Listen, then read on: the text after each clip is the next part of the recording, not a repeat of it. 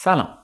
من هم باید یه عذرخواهی بکنم و هم نکنم. قضیه از این قراره که بله بین انتشار هر قسمت بیشتر از اون چیزی که قبلا گفتم داره وقفه میافته. مشخصا از وقتی رسیدم فرنگ دیگه دو هفته یه بار قسمت جدیدی منتشر نکردم و به صورت غیر رسمی ماهی یک بار قسمت جدید اومده. حالا من الان باید بگم ببخشید که چنینی شد. و بد اهدی اتفاق افتاده. اما از طرف دیگه به خودم میگم این ماجرای پادکست کنارش قرار برای من چیز لذت بخشی باشه و اصلا جنبه اجباری و اداری پیدا نکنه. چون من که بابت تهیه و تولیدش پولی نمی‌گیرم. اگه قرار باشه ازش لذت نبرم که خب ول معطلم. حالا چرا اصلا دارم همه اینا رو میگم؟ برای اینکه یه توییتی دیدم که نوشته بود من فکر کردم که دیگه کنارش تعطیل شده و شما یعنی بنده مشغول تحصیل عشق و رندی در فرنگ شدی و رفتی پی زندگیت. من البته همونجا گفتم چنین نیست الانم به صورت عمومی میگم که قرار نیست بی هوا و بی خدا حافظی ول کنم و برم. فقط زین پس سعی می‌کنم ماهی یک بار با یک قسمت پروپیمون ظاهر بشم. دیگه گفتن نداره که من رام ازادی هستم و ادبیات رو در کنار درسم که مهندسی بود ادامه دادم و الان صدای من رو از کنارش میشنوید.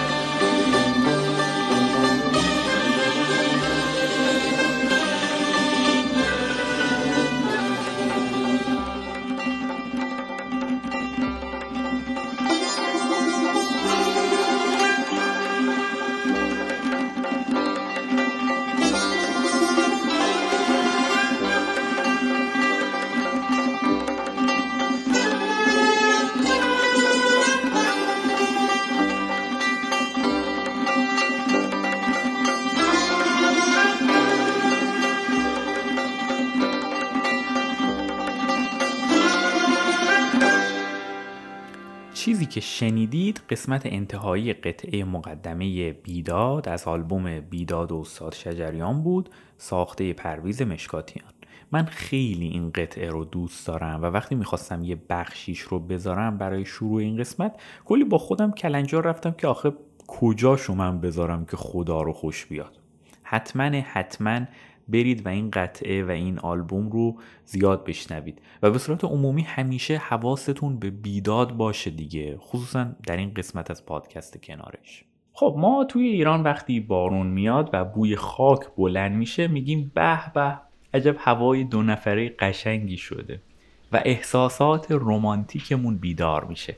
اگه حتی یار موافقی برای بیرون رفتن نداشته باشیم دیگه تنهایی پا میشیم میریم تو خیابون و یه چرخی می‌زنیم و بسته به وضعیت بیاری یا بایاری خودمون از لب پنجره یا توی خیابون. یه عکس و فیلمی می‌گیریم و به انزمام شعر زیر باران باید رفته سهراب سپهری و یا با همراهی قطعه بباره بارون ببار استاد شجریان حال خوش یا ناخوشمون رو در شبکه های اجتماعی نشون میدیم تا امتیاز این مرحله رو از دست ندیم. روزهای آفتابی هم که خب خیلی معمولی و به صورت کلی طرفدار نداره. همه چیز کسالت بار و روتین و دیگه خودتون می‌دونید اصلا بوی زندگی روزمره کاری تحصیلی میده. مزاج آدم تباه میشه. این ورم ما یعنی جایی که الان بنده هستم داستان به کلی فرق داره. خب از اونجایی که آب و هوای قالب بارونیه اتفاقا وقتی هوا آفتابی میشه مردم این ناحیه خیلی حالی به حالی میشن و میرن تو پارک میشینن و احتمالا احساس عشق می‌کنن. حالا بنده اینجا در چنین وضعی تنظیمات کارخونه این به هم ریخته و وقتی که یک هفته پشت سر هم هوا آفتابی باشه که احساس روزمرگی می‌کنم و توی اون روزهایی هم که بارون میاد احساس افسردگی. از این رو میشه گفت اینجا هوا پسه. یعنی دل و دماغ انجام دادن کارها رو به سختی پیدا می‌کنم. همین چند روز پیش که داشتم به این فکر می‌کردم که خب تو این قسمت از پادکست کنارش بیام چی بگم بهتون؟ و اینطوری بودم که ای بابا دل و دماغ حتی این کار رو هم ندارم. درست در همین حین یک جمله پس ذهنم با صدای بلند پخش شد. جمله این بود. دل و دماغ خب بابی دل و دماغی بزند تا دل و دماغ پیدا کند. من خوب می‌دونم این جمله از کجا توی ذهن من نقش بسته. برای همین اون روز هدفونم رو گذاشتم تو گوشم و رفتم پیاده روی و یک بار دیگه اصل جایی که این جمله توش به کار رفته بود رو شنیدم. بعد که تموم شد برای بار دوم قسمت سی و یکم پادکست تنز پردازی رو گوش کردم که حالا میگم بهتون همه اینا به هم دیگه چه ربطی داره اول برگردیم سر داستان این جمله نجات بخش که اصلا از ظاهرش نمیشه همچین برداشتی کرد برمیگرده به داستان کوتاه انفجار بزرگ اثر هوشنگ گلیشیری که در کتاب نیمه تاریک ماه در نشر نیلوفر و به سال 1381 چاپ شده. اما در انتهای خود داستان سال 1372 به عنوان تاریخ نگارشش ثبت شده. شما احتمالا می‌دونید که من از این اطلاعات ویکیپیدیایی بهتون نمیدم اما استثناا می‌خوام توجهتون رو به سال نوشته شدن این داستان جلب کنم. سال 72 حدودا میشه دوروبر زمانی که من به دنیا آمدم. یکم کمتر یکم بیشتر میشه گفت من و این داستان هم سنیم این اطلاعات به ظاهر بی ربط رو بذارید پس ذهنتون باشه ولی من خودم یادم نیست دقیقا کی اولین بار این داستان رو شنیدم. می‌دونم که نخوندمش و فقط ویدیویی که خود آقای گلشیری نشسته داره داستان رو می‌خونه دیدم. احتمالا در دوران دبیرستان بوده. ولی یه خاطره خیلی روشن دارم که مربوط به پاییز سال 1192 میشه که توی جلسه دوم یا سوم کانون ادبی فنی که موقع تازه تأسیسش کرده بودیم ویدیوی این داستان خانی رو با مشقت فراوان پخش کردم و یه چهار کلومی هم در موردش گپ زدیم. پس میشه گفت نزدیک یک دهه است که من این داستان رو می‌شناسم و زیاد بهش رجوع کردم. شما می‌تونید برید این داستان رو از همون جایی که آدرسش رو دادم بخونید یا اینکه خیلی ساده گوگل کنید و برسید به فایل ویدیویی که ازش حرف می‌زنم. اما من اینجا به کمک سیمای عزیز موفق شدیم کارتون رو ساده تر کنیم. از فایل ویدیویی موجود ما صدای هوشنگ گلشیری رو استخراج کردیم و یکم دستی به سر و روش کشیدیم و در ادامه می‌تونید داستان رو با صدای خود نویسنده با کیفیتی که نظیرش در اینترنت موجود نیست بشنوید. من دوست ندارم وسط داستان جفت پا بپرم و چیزی بگم یا اینکه موسیقی پس زمینه ای لوسی بذارم براشون اخیرا آدما میل شدیدی به این کار پیدا کردن. من می‌خوام شما بی کم و کاست با متن ادبی با داستان یا دقیق تر از همه اینها با داستانی که خود نویسنده براتون می‌خونه مواجه بشید و بعد من بیام دونه های تسبیح پخش و پلا در این قسمت از پادکست کنارش رو با نخی نسبتا نامرئی به هم بچسبونم. پس با این مقدمه گنگ و مفصل و بی هیچ حرف اضافه ای این شما و این داستان انفجار بزرگ با صدای هوشنگ گلشیری.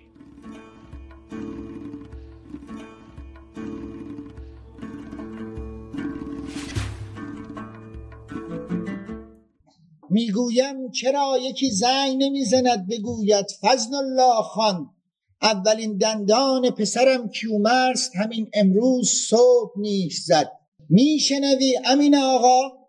اینها همشان فقط بلدن نفوس بد بزنن ناله کنن که ام جانم فوت کرده. دنده ها این دنده راستم اینجا درد می‌کنه آن وقت من حرفی نمی‌زنم. چندین و چند سال است میشنوی زن؟ پای راستم دائم انگار که گر گرفته باشد میسوزد. اما من حرفی نمی‌زنم. رفیق راه پیری من است این درد. گفتن ندارد.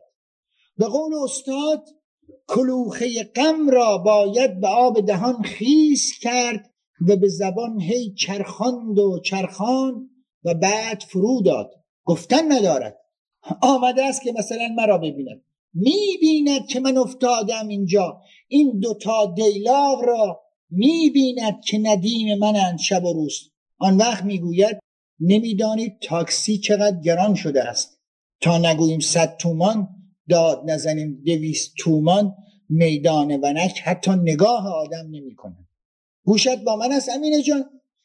اسخر داداش محمد یعنی آمده و دیدن امو جانش که من باشم. گفتم چه خبر گفت چه بگویم؟ گفتم یک چیز خوب بگو امو خبری که دل من را شاد کند. آهی کشید که گفتم چه می‌خواهد بگوید؟ می‌فهمی؟ می‌گفت کرایه رب و رب من را در آورده هرچه از این دست می‌گیریم از آن دست می‌دهیم به صاحب خانه گفتم اما زنت چی؟ چی میگوشد؟ گاهی که می‌روی خانه و مثلا یک شاخ بیقابلیت نرگس بهش می‌دهی دست نمیاندازد دور گردنت. شنیدی چی جوابم داد؟ گفت دلت خوش است امو دروغ می‌گویند امینه. باور کن من می‌شناسم این مردم را. اگر شاد باشند سورسات بزمی را بخواهند بچینند اول پرده را کیپ تا کیپ می‌کشند. اما وای اگر امه دختر امه ایشان بمیرن یا حتی پای خاجه با خاجهشان ناقافل مو بردارد. نه که بشکند فقط مو بردارد. آن وقت بیا و تماشا کن که چطور میکنندش توی بوغ که آی ایوه الناس. آن وقت دیشب خواب بودی تو. من بیدار شدم. دیدم صدا میآید. گوش که دادم فهمیدم باران میبارد. نر نر میبارید. و گاهی یکی دو تا به همین شیشه می‌خورد. خواستم چراغ روشن کنم که ببینم. گفتم بیدار میشه خوب دست بردم آهسته تلفن را از اصلی برداشتم. گذاشتم روی سینه می‌خواستم به یکی زنگ بزنم که بلند شود.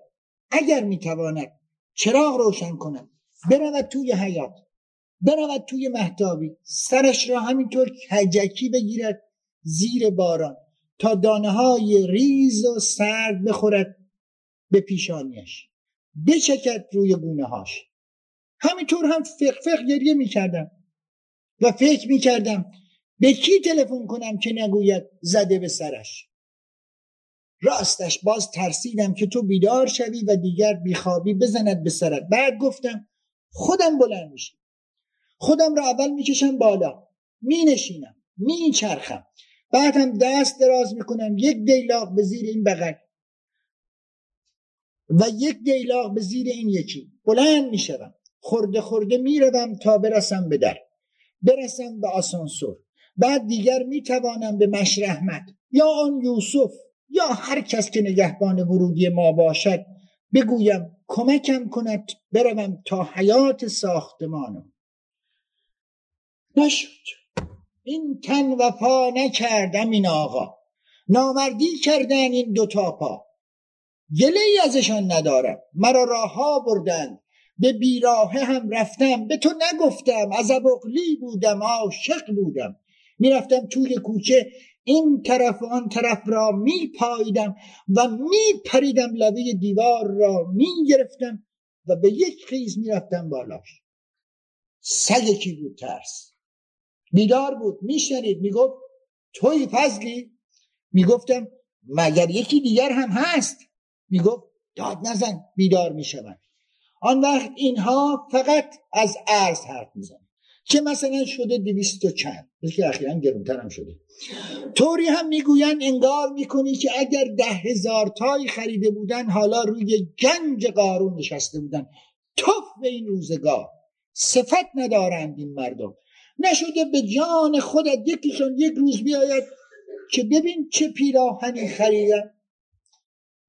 دل من که هنوز هستش می‌زند. می‌گویم بچن دختر این روپوش را بچرخ ببینم چین چین دامنت را. می‌گوید من دامن نمیپوشم. شنیدی چی گفتم؟ صفیه گفت من همیشه بلوز و شلوار تنم می‌کنم. راحت تر است. این هم از اقبال من. آن دامن سفید و سرخش یادت هست؟ باید یک جایی گذاشته باشیمش. همین چند سال پیش دیدمش. و گرفتم جلوم و هی زار زدم. از خوشحالی بود.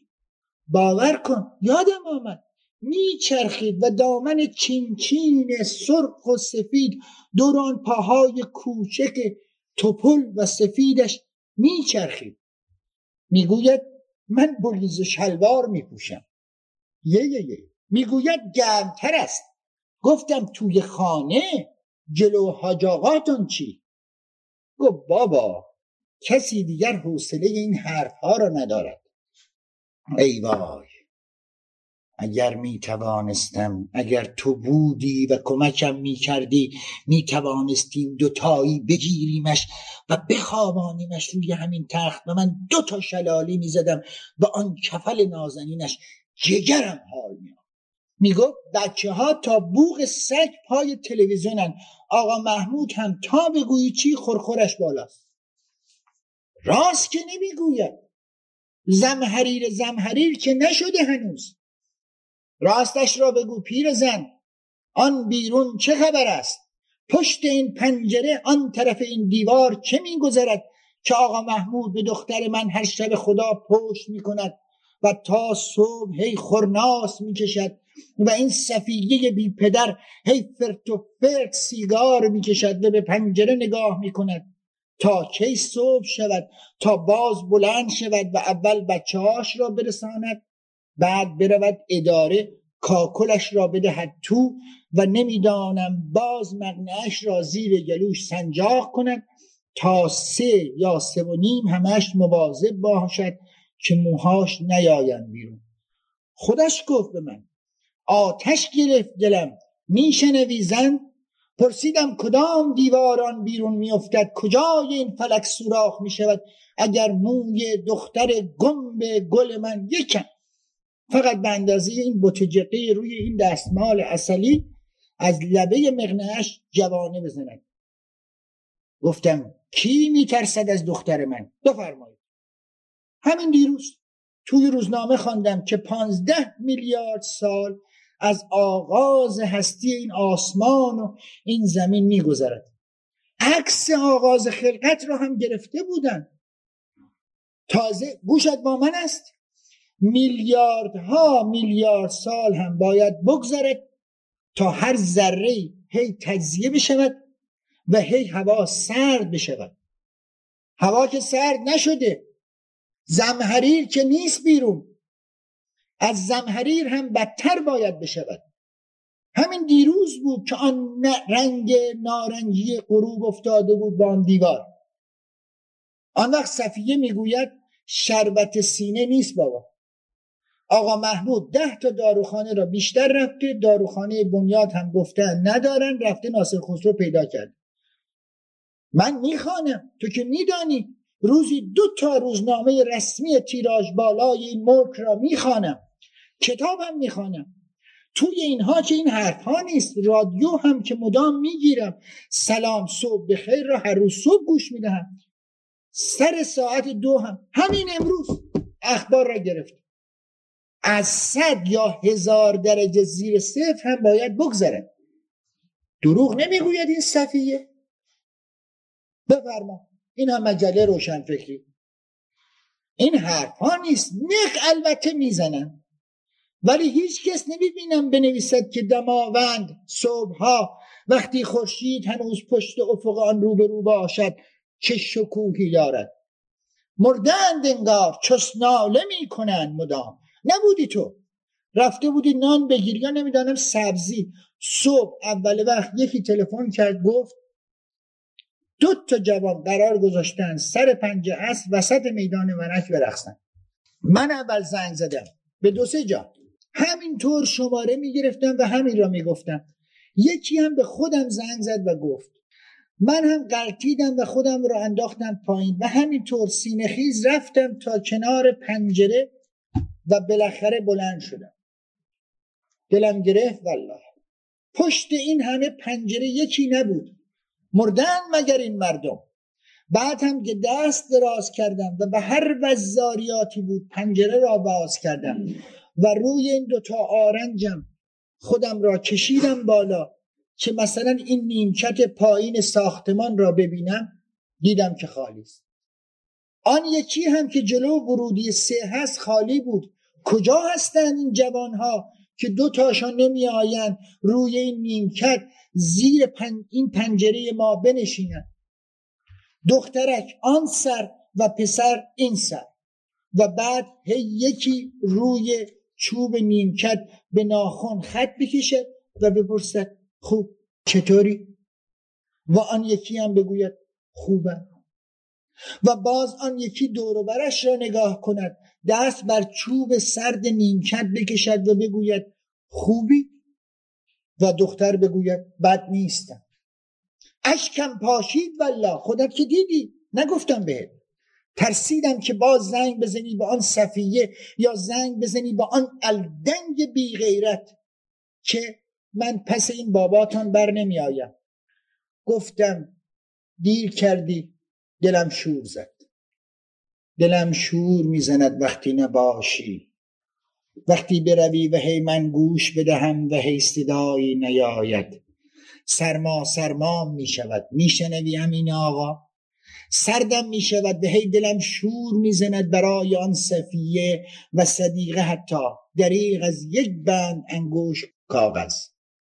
پسر کاکل به سرتان هم که دستش به دهنش می‌رسد حتی وقت نمی کند هفته یک بار تلفن بکند که چطوری بابا؟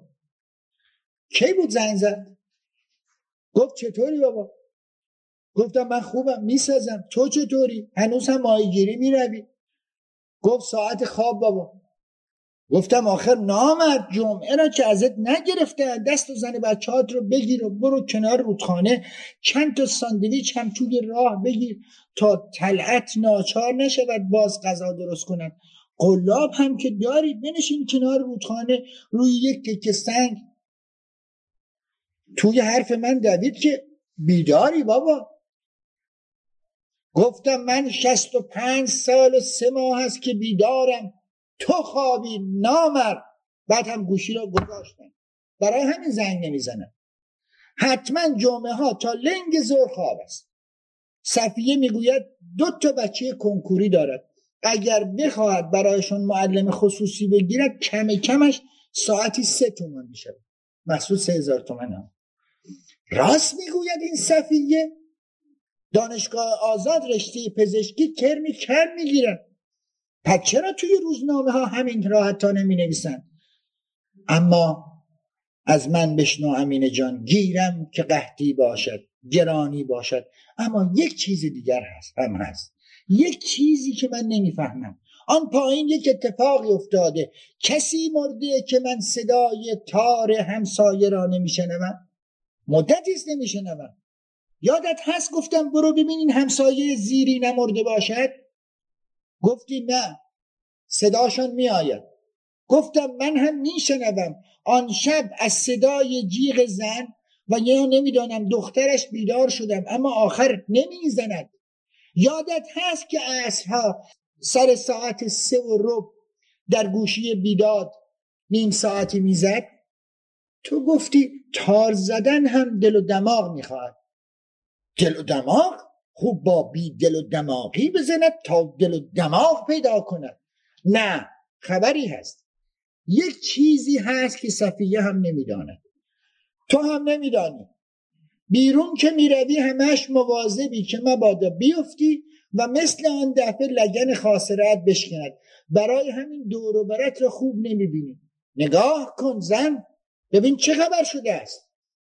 پانزده میلیارد سال از آن انفجار بزرگ تا همین حالا هی این سنگ و کلوخ ها چرخیدن و هی به هم خوردن. تا شدن ما. شدن دو جوان که دو طرف نیمکت بنشینن و هی یکی بگوید چطوری؟ و آن یکی بگوید خوبم. و هی کنسرک بیاین کنار هم. آن وقت ما مردم خم نمی‌شویم زمین را ببوسیم. حرمت باید گذاشت. کفران نعمت می‌کنند این مردم نمیرخسند مثل کهکشان شیری خودمان که هی دور خودش چرخ و نیم چرخ می‌زند. گوش می‌کنی امین آقا؟ این پنجره ها رو نگاه کن. توی هر بلوک همین شهرک اکباتان اقلا دویست تا چهارصد خانوار آدم هست. همه هم پنجره ها را بستن. تازه اگر هم باز باشد فقط زرزل تلویزیون میآید. نگفتم برات. رفته بودیم کنار یک کشمی بالای دی خسرو طرف های مهار من بودم و پنج تا از دوستان. دو تاشون نیست شاید هم باشن اما نشنیدم که باشن. چشم استختوری بود که از آب می جوشید ما همان روی صفه زیر یک نارون کهن کنار استخت پتو میانداختیم یا گلیم و از صبح تا شب یا توی آب بودیم یا این طرف آن طرف بلو می شدیم آبش آنقدر سرد بود که وقتی بیرون می آمدیم دندانهامان تریک تریک به هم می‌خورد. اما ما میدویدیم یا دست و پایی تکان می‌دادیم و باز از نو میپریدیم توی آب. هر روز هم یکی آشپزی می‌کرد. قرار هم بود هیچ کس نه کتاب بیاورد و نه نمی‌دانم شطرنج یا کاغذ. استاد را که دیده ای او هم بود. شش روز ماندیم. شبها هم می‌رفتیم خسرو آباد توی مدرسه ده میخوابیدیم و صبح باز برمیگشتیم سر چشمه. اسمش رو هم گذاشته بودیم لاغ و قشلاق غروب هم که می‌شد هر شب یکی مجبور بود سرمان را گرم کنه. برخصد یا نمی‌دانم آواز بخواند یا قصه بگوید یا یک بازی اختراع کند. آخرش هم بهش نمره می‌داد. شب چهارم نوبت استاد بود. گفت من کاری بلد نیستم. صدام هم بد است. خاطرات شخصی هم نمی‌خواهم برایتان بگویم. فقط می‌خواهم چیزی را که شنیدم بگویم. چهار پنج ماه پیش رفته بودم دربند به ایادت دوستی. وقتی برمیگشتم توی سرازیری متوجه شدم که دنده جا نمی‌رود. باد تایرها هم میزان نبود. سر پیچ توی سرازیری دیدم یک مکانیکی هست. نگه داشتم و عقب زدم تا کنار دکانش. پیرمردی بود. گفت که باید ماشین را ببرم توی دکان. کلی جلو عقب کردم تا بردمش سر چال. دست تنها بود. گفت نیم ساعت همین دوروبرها قدم بزنید تا درستش کنید من رفتم کنار نهر. دیدم چه آبی داره سایه غروب. و نمی‌دانم سایه یک شاخه خوش افتاده بود توی آب. نشستم همان لب نهر و همینطور نگاه می‌کردم. زلال بود و آب هی قرط می‌زد و می‌رفت. یک دفعه دیدم پیرمرد مکانیک کنارم ایستاده با دستمالی دست پایش را پاک می‌کند. پرسید قشنگه ها؟ گفتم بله. گفت خیلی قشنگ گفتم خیلی. گفت بله می‌بینم. چهل سال است می‌بینم. صد جا برام پیدا شد که بروم دکان بزنم و بروبیایی پیدا کنم. اما هر دفعه که آمدم لب این آب نشستم دیدم نمی‌توانم دل بکنم. اینجا خودتون که می‌بینید برای مکانیکی جای مناسبی نیست. اما من میدانی آخرش چی گفته بود؟ همین آقا مکانیکی گفته من گرفتارم آقا. گرفتار خم این باریک خیابان و این نهر. گرفتار نیستند این مردم. مثلا میآید که مرا ببیند. کتابی هم برایم آورده اما ننشسته شروع می‌کند به ناله که بچه ها خرج و مخارج سرشان نمیشه گفتم هم کار محترم من هم ندارم. مثل تو بازنشسته بانکم این پاها هم که می‌بینی؟ جفا کردن.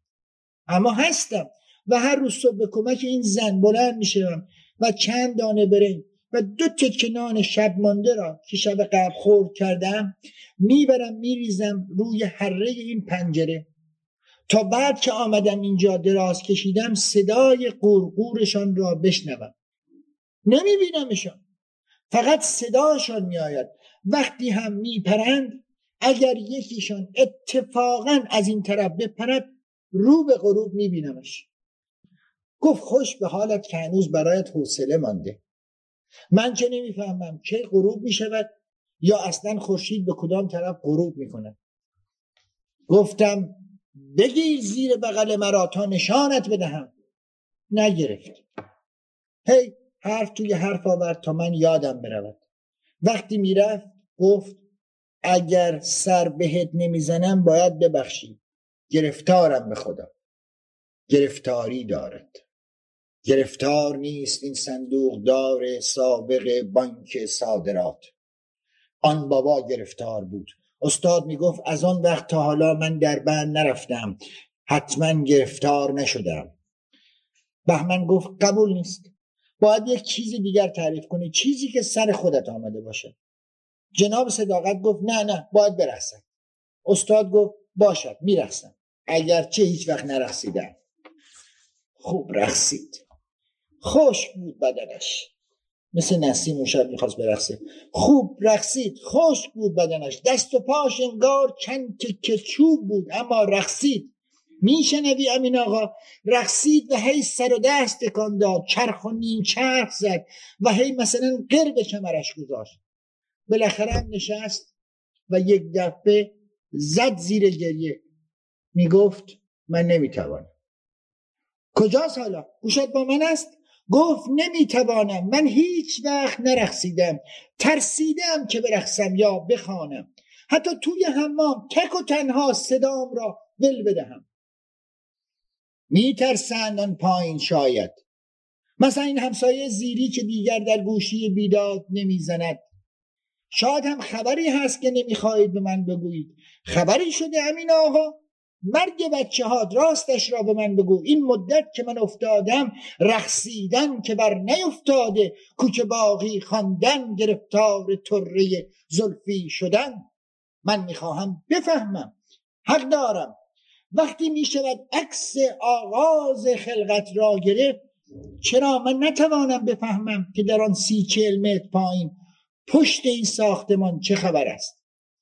بیا بگیر زیر بال مرا. بروم ببینم چه خبر شده که دختر من عزیز بابا پانزده سال است یک تلفن نمی کند یا یک بند انگشت نامه نمی نویسد و هی صفیه می آید می گوید صدیقه سلام رسان. صد سال سیاه نمی خواهم سلام برساند. شنیدی چی گفتم؟ گفتم صد سال سیاه نمی خواهم سلام برساند. وقتی من نبی نمی بینمش سلامش به چه دردم می‌خوره؟ نکند بلایی سرش آمده. با تو هم امین آقا. گرفتاری بد است اما اگر آدم گرفتار چیزی باشد مثل آن مکانیک که طوری نیست. بیدار که می‌شود می‌فهمد که چرا بیدار شده. همین را می‌خواستم بگویم. اما نه یک چیز دیگری داشتم می‌گفتم. آره می‌گفتم یک بابایی همین یک ساعت پیش تلفن کرد که امروز است دو تا جوان ساعت پنج میآیند تو میدان و... توی میدان ونک که برخصن. تو که رفتی بیرون تلفن کرد. مطمئن نیستم که گفته باشد ونک اما مطمئنم که گفت می‌خواهند برخصند. من هم زنگ زدم به اسخر گفتم اما شنیدی که دوتا جوان خیال دارن سر پنج بعد از ظهر توی میدان ونک برخصند گفت که چی؟ گفتم چیش را نمی‌دانم. اما مطمئنم که میرخصم از خودم دارم در میآورم. هی هم زن زدم. به استاد گفتم به شادی عکس گرفتن از آغاز خلقت می‌خواهند برخصم گفت این یک چیزی من هم حتما میآیم. وقتی صدای درآمد و تو انگار آمدی داشت همین را می‌گفت. بیا تو هم زنگ بزن و همین را بگو. به هر کس که دلت خواست زنگ بزن. بعد هم کمک کن بنشینم. شلوارم را هم بده تنم کنم. نو باشد بعد هم با هم می‌رویم پایین. هی از این و آن می‌پرسیم. از راننده تاکسی من می‌پرسم راسته که گفتند امروز یک پسر و یک دختر جوان می‌خواهند بیایند توی میدان ونش برخصند اگر پرسید چه ساعتی می‌گوییم سر پنج عصر. بعد هم می‌رویم همونجا کنار میدان. روی یک نیمکت می نشینیم فقط هم کافی است به یکی دو نفر خبر بدهیم و بعد برویم. اگر سر پنج دو تا آمدن که هیچ. اگر نه این دیلا را تو می‌دهی زیر این بغلم. و آن یکی را هم زیر این. تو هم بلند می‌شوی و بعد دوتایی شنیدی چی گفتم؟ امین آقا چرا حرفی نمی‌زنی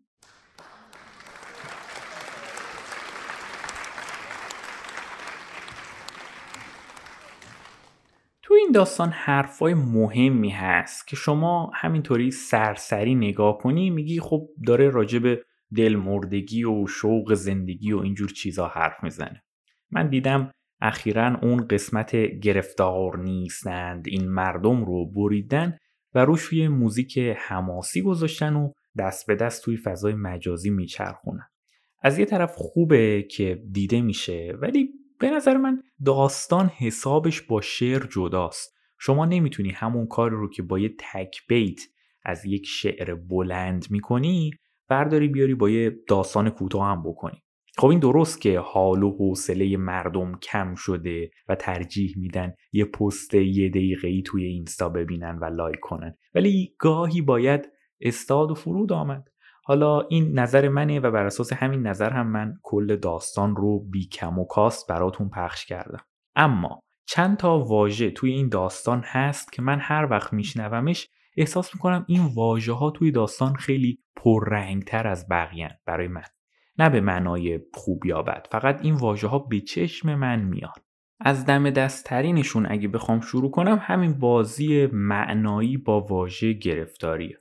خب خیلی واضحه. اینو می‌ذاریم کنار. دفعه اولی که با این داستان برخورد کردم بچه بودم دیگه. واژه زمحریر خیلی برام گل درشت بود. رفتم ده خدا باز کردم دیدم نوشته جای بسیار سرد. جهنمی برای کافران که به جای آتش سرد و یخمندان است. الان دوباره رفتم نگاه کردم دیدم نوشته زمحریر سرمایه سخت کننده است. یعنی انقدر سرد میشه که شما دیگه منجمد میشی و نمی‌تونی تکون بخوری از جات. یه همچین وضعی خلاصه. حالا فضل الله خان به امین آقا میگه زمحریر زمحریر که نشده هنوز. هوا که سرد نشده زمحریر که نیست بیرون. از زمحریر هم بدتر باید بشود. انگار حرف فضل الله خان اینه که از اون انفجار بزرگ آغاز خلقت تا امروز در سراسر گیتی آتشی افروخته شده که هنوز گرما بخشه و نشانی از زمحریر نیست که ما این همه نومیدی از خودمون نشون میدیم و میگیم ای بابا این هم وضع ماست دیگه تموم ماجرا. صفت نداره این روزگار و چهار تا فوش آب نکشیده دیگه. حالا ور ندارید الان فکت علمی بیارید وسط ها داریم درباره داستان صحبت می‌کنیم و منطق داستان با منطق دنیای کنونی می‌تونه متفاوت باشه. تا سر قسمت هشدار دادن و نهیب زدن هستیم اینم اضافه کنم که من اصلا نمی‌خوام تفسیر نقد برداشت یا هیچ چیز دیگه ای بر پایه این داستان بهتون بدم. من دستتون رو می‌گیرم میبرمتون سر یه سری واژه خاص و دیگه ادامه کشفیات با خودتونه. یادتون اول این قسمت گفتم به سال نوشته شدن این داستان توجه کنید؟ حالا اون سال 1372 رو بذارید کنار مجموعه واجه های نوسانات ارزی، گرونی اجاره خونه و بیثباتی نرخ کرایه تاکسی. دیگه لازم به اشاره نیست که این نگرانی ها هنوزم زنده است و چه بسا بدتر هم شده و پیرمرد راوی قصه داره از خالی شدن شهرک اکباتان از جوانان عاشق و نشنیدن صدای تار همسایه پایینی در گوشه بیداد حرف می‌زنه. وقتی به سپر گفتم فضای این داستان در شهرک اکباتان میگذره اولین چیزی که گفت بابک خورمدین بود. و من اینطور حس کردم که خالی شدن اکباتان از عاشقان و از نوای تار در گوشه بیداد در طی این سالها چقدر گرون تموم شده برامون. کفران نعمت می‌کنند این مردم نمیرخسند هرچند فضا طوری هم نیست که بشه رخصید کام دهنمون تلخ شده و دیگه مشت مشت اصل هم بذاری توش فایده نداره. اول این قسمت از اپیزود سی و یکم پادکست تنز پردازی حرف زدم. در این قسمت محمد عزیز از گوشه ساکتتر یک آپارتمان میاد بحث می‌کنه که بر اساس آمارهای جهانی سازمان ملل در سال 2021 ایران در بین 149 کشور جهان رتبه 118 رو داره از نظر غمگینی و عصبانیت. یعنی یه جورایی جزو عصبانی ترین و غمگین ترین کشورهای دنیا هستیم. همونطور که گفتم من در اون روز کذا که داشتم پیاده روی می‌کردم بعد از شنیدن این داستان از گلشیری رفتم این قسمت از پادکست تنز پردازی رو دوباره شنیدم. شما هم این ترکیب رو به این ترتیبی که گفتم بشنوید ضرر نمی کنید. من تا اینجا چند تا واژه‌ای که قولش رو داده بودم بی هوا گفتم و رد شدم ازش و دیگه خودتون برید کنکاش کنید. حواستون باشه که این داستانیه که اگه دفعه اولی که میشنویدش متوجه نمیشید چون داستان صوتی هم هست. خوبه که چند بار پشت سر هم برید گوشش بدید. اما به عنوان واژه آخر می‌خوام توجهتون رو به چسناله جلب کنم. من شخصا فکر می‌کردم چسناله یه واژه نسبتا جدید و امروزیه. یعنی منظورم مال همین یکی دو دهه اخیره.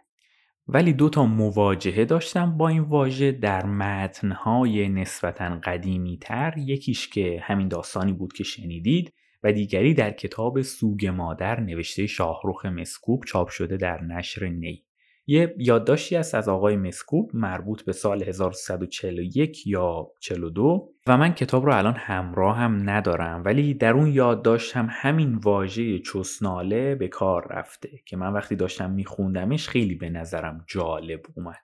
همین بیش از این ورود نمی کنم به ماجرا فقط دوباره به سالها و واژه ها توجه کنید. و تا در قسمت تاریخ ادبیات هستیم خوبه که راجع به کتاب دوراب مخدوش محسن نامجو هم یه چهار کلمه ای بگم. حالا من می‌دونم الان حرف و حدیث دوروبر نامجو زیاده. ما اینجا اصلا در مقام داوری نیستیم. من می‌خوام درباره فرم کتاب دوراب مخدوش یه نکته بگم و رد بشم و وارد حاشیه نشم. چرا که مولانا جلال الدین بلخی به ما میگه ای برادر قصه چون پیمانه است معنی در وی مثال دانه است. دانه معنی بگیرد مرد عقل ننگرد پیمانه را گرگشت نقل. شما هم دانه معنی رو برید دنبالش. این کتاب به نوعی دفترچه خاطرات نامجوی دبیرستانی از تقریبا سال 1370 71 شروع میشه. جسته گریخته ادامه پیدا می‌کنه اما سال 1373 74 تا فروردین 75 خیلی مفصل در اکثر روزها چند خطی نوشته شده. 20 سال بعد نامجوی چهل ساله این ورق پاره ها رو دوباره می‌خونه و حالا به عنوان اون آدم چهل ساله نسبتا پخته روی حرف های اون پسر 20 ساله پاورقی هایی اضافه می‌کنه. استخون بندی کتاب دوراب مخدوش به این شکله شما این مقدمه رو داشته باشید. من وقتی داشتم این کتاب رو میخوندم توجهم به نوشته هایی که در تاریخ تولد خودم یا تولد دوستان و آشنایانم نوشته شده بود جلب شد. بعد برام جالب بود که درست در روز تولدم یه آدمی که حالا دیگه الان اصلا مهم نیست نامجو باشه یا هر کی در همون روز در دانشگاه تهران در همون خیابون ها و کوچه پس کوچه هایی که 20 سال بعد من توش قدم زدم عاشق بوده و شکست عشقی خورده و رویا پردازی می کرده همراه با کمی چسناله. درست همون کارهایی که 20 سال بعد من هم کردم.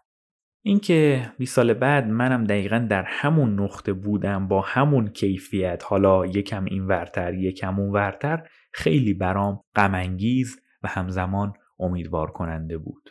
و اینکه هوشنگ گلشیری در سال 1372 هم چنین داستانی نوشته که با وضع امروز ما خیلی فاصله ای نداره باز هم غمانگیز و هم امیدوار کننده است و شما دیگه این کلید رو بگیرید و همینجوری برید عقبتر و احتمالا یه سری شباهت هایی بین داستان های حافظ و سعدی و وضع کنونی ما هم دوباره پیدا می‌کنید منظورم اشعار حافظ و سعدیه نه حالا لزوما داستان داستانی نگفتن اونا. ولی بله این یک واقعیت من در روزهایی که دل و دماغ انجام دادن کاری رو ندارم با بی دل و دماغی شروع می‌کنم تا دل و دماغش رو پیدا بکنم. و جالبه بهتون بگم که در اکثر مواقع پیداش می‌کنم و برمیگردم دوباره سر دماغ خودم. مرسی که گوش کردید. ادبیات رو در متن زندگیتون داشته باشید. مرسی از تمام کسانی که از اون اپیزود تا این اپیزود حمایت مالی انجام دادن یا حمایت های تبلیغاتی. مرسی از روشنک متیزاده مانا علی شیدا که تو سایت حامی باش یا اکانت پیپل کنارش کمک کردن و پرسیده بودن که آیا به 20 تومن میشه در لندن قهوه خورد؟ نه نمیشه. ولی با سه پوند میشه یه کاریش کرد. اینا مشکلات ارزیه که تو همین قسمت راجبش صحبت کردیم دیگه. کنارش با وجود دوستانی مثل شما تنها نیست و همچنین باید بگم مرسی از سیما درویش بابت تدوین صدا سپر امیدوار بابت هویت بسری پادکست. و خلاصه حواستون باشه که به راه عاشقی مردن به خنجر دل سپر کردن واسه هر کی که آسون نیست. و دونیت کنید و دمتون گرم و پادکست کنارش رو به گوش همه برسونید. چرا که حتی اگه به کنارش هم دونیت نمی کنید برای هنرمندان مستقل دونیت کنید به خاطر اینکه واسه اون که تو کار عاشقی میمونه هم ما غمگینیم و خلاصه سخت اوضاع. مشتی هستید دمتون گرم و سرتون خوش باد. خدافظ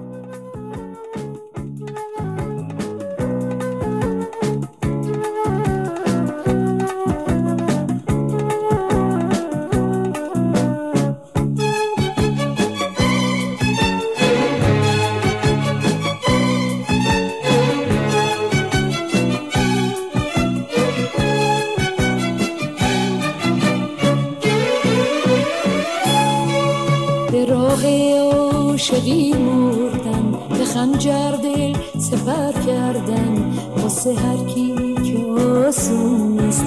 برای جاودان بودن واسه عاشق دیگه راهی. به جز دل کندن از جون